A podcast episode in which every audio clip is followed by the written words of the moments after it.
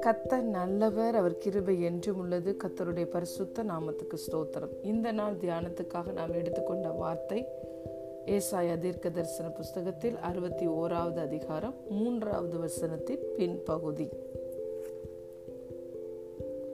அவர்கள் கத்த தம்முடைய மகிமைக்கென்று நாட்டின நீதியின் விருச்சங்கள் எண்ணப்படுவார்கள் ஆமேன்.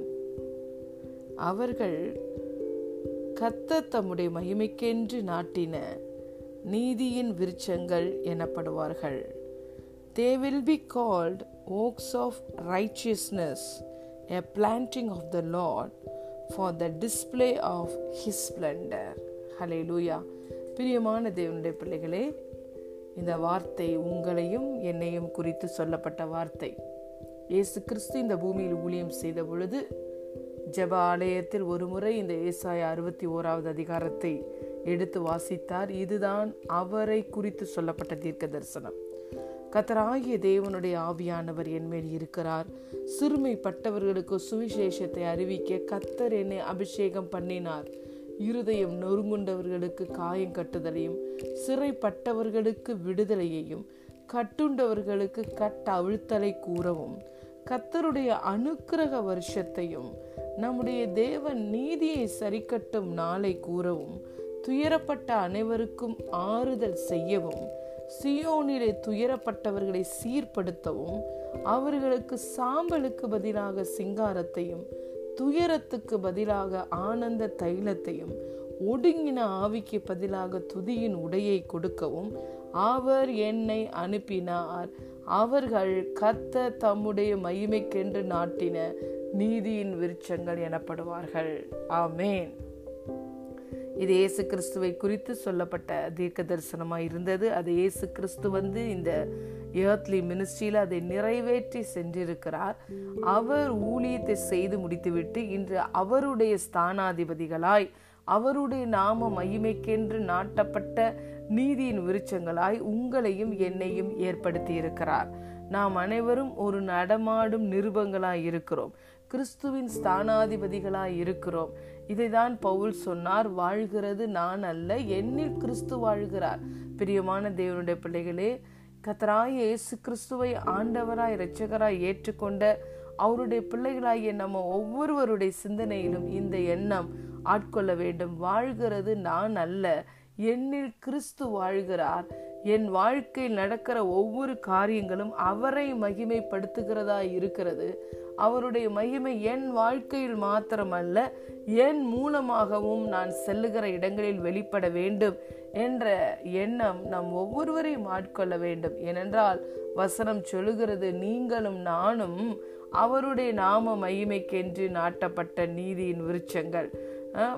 We are created for the display of his splendour hallelujah தேவன் ஒரு உடன்படிக்கையை யாத்திராகமும் முப்பத்தி நாலாவது அதிகாரம் பத்தாவது வசனத்தில் மோசையோடு கூட ஏற்படுத்தினார். இதோ ஒரு உடன்படிக்கை உன்னோடு கூட பண்ணுகிறேன்.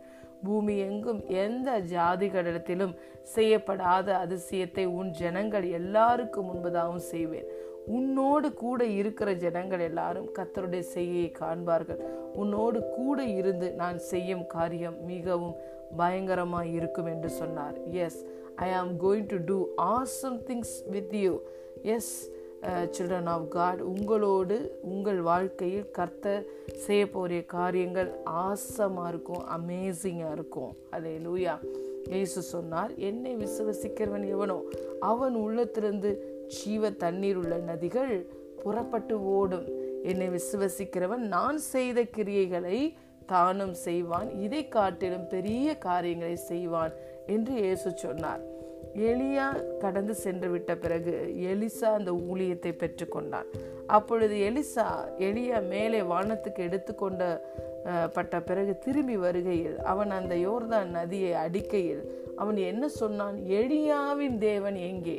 ஹலே லூயா அப்படி என்றால் எலியா எங்கே என்று கேட்கவில்லை. எலியாவின் தேவன் எங்கே என்று கேட்டார். ஸோ எலியாவின் மூலமாய் செயல்பட்டது எல்லாமே தேவன் மூலமாக தே தேவன் மூலமாய் கொடுக்கப்பட்ட அபிஷேகம் தான் அவன் மூலமாய் வெளிப்பட்டது. இயேசுவும் இப்படியாக சொன்னார். நான் செய்கிற கிரியைகள் என்னுடையதல்ல என்னுடைய பிதாவுடையதா இருக்கிறது. இயேசு பேசின ஞானத்தை பார்த்து எல்லாரும் வியந்தார்கள். இவன் படிக்காதவன். நம்மளை போல ப்ராப்பராக எஜுகேஷனை பெற்றுக்கொள்ளாத இவன் எப்படி இந்த எழுத்துக்களை எல்லாம் அறிந்து பேசுகிறான் என்று சொல்லி யோவான் ஏழாவது அதிகாரத்தில் இயேசுவை குறித்து எல்லாரும் ஆச்சரியப்பட்டார்கள். ஏன் இயேசு அப்பேற்பட்ட ஞானம் நிறைந்த வார்த்தைகளை பேசினார் என்றால் எல்லாவற்றையும் அவர் பிதாவினிடத்திலிருந்து பெற்றுக்கொண்டார்.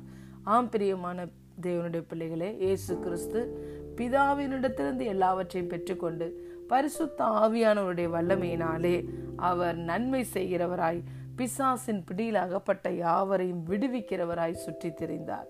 ஹalleluya. அதே போல நீங்களும் நானும் எல்லாவற்றையும் நாம் தேவனிடத்திலிருந்து நம்முடைய தகப்பனிடத்திலிருந்து பெற்றுக்கொண்டவர்களாய் பரிசுத்த ஆவியானுடைய உதவியோடு கூட அவருடைய மகிமையை வெளிப்படுத்துகிற விருட்சங்களாய் நாம் இருக்க வேண்டும்.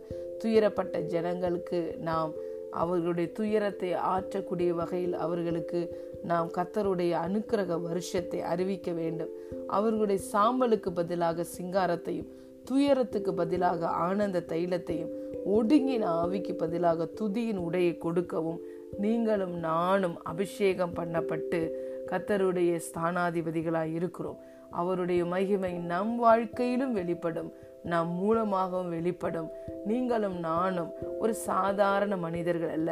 We are extraordinary people special people God's children God's position royal priesthood holy nation நீங்களும் நானும் இப்படியாக அழைக்கப்பட்டிருக்கிறோம். வி ஆர் சோசன் ஜெனரேஷன் அவருடைய நாம மகிமைக்கென்று. நாட்டப்பட்ட நீதியின் விருச்சங்களாய் இருக்கிறோம். ஆகவே நம்முடைய வார்த்தைகள் நம்முடைய செயல்கள் நம்முடைய கிரியைகள் அனைத்தும் கிறிஸ்துவை பிரதிபலிக்கிறவைகளாய் இருக்க வேண்டும். அவருடைய மகிமை உங்கள் வாழ்க்கையில் வெளியரங்கமாவதை ஒவ்வொரு ஜனங்களும் காணப்போகிறார்கள். கத்தரை மகிமைப்படுத்துவார்கள். God bless you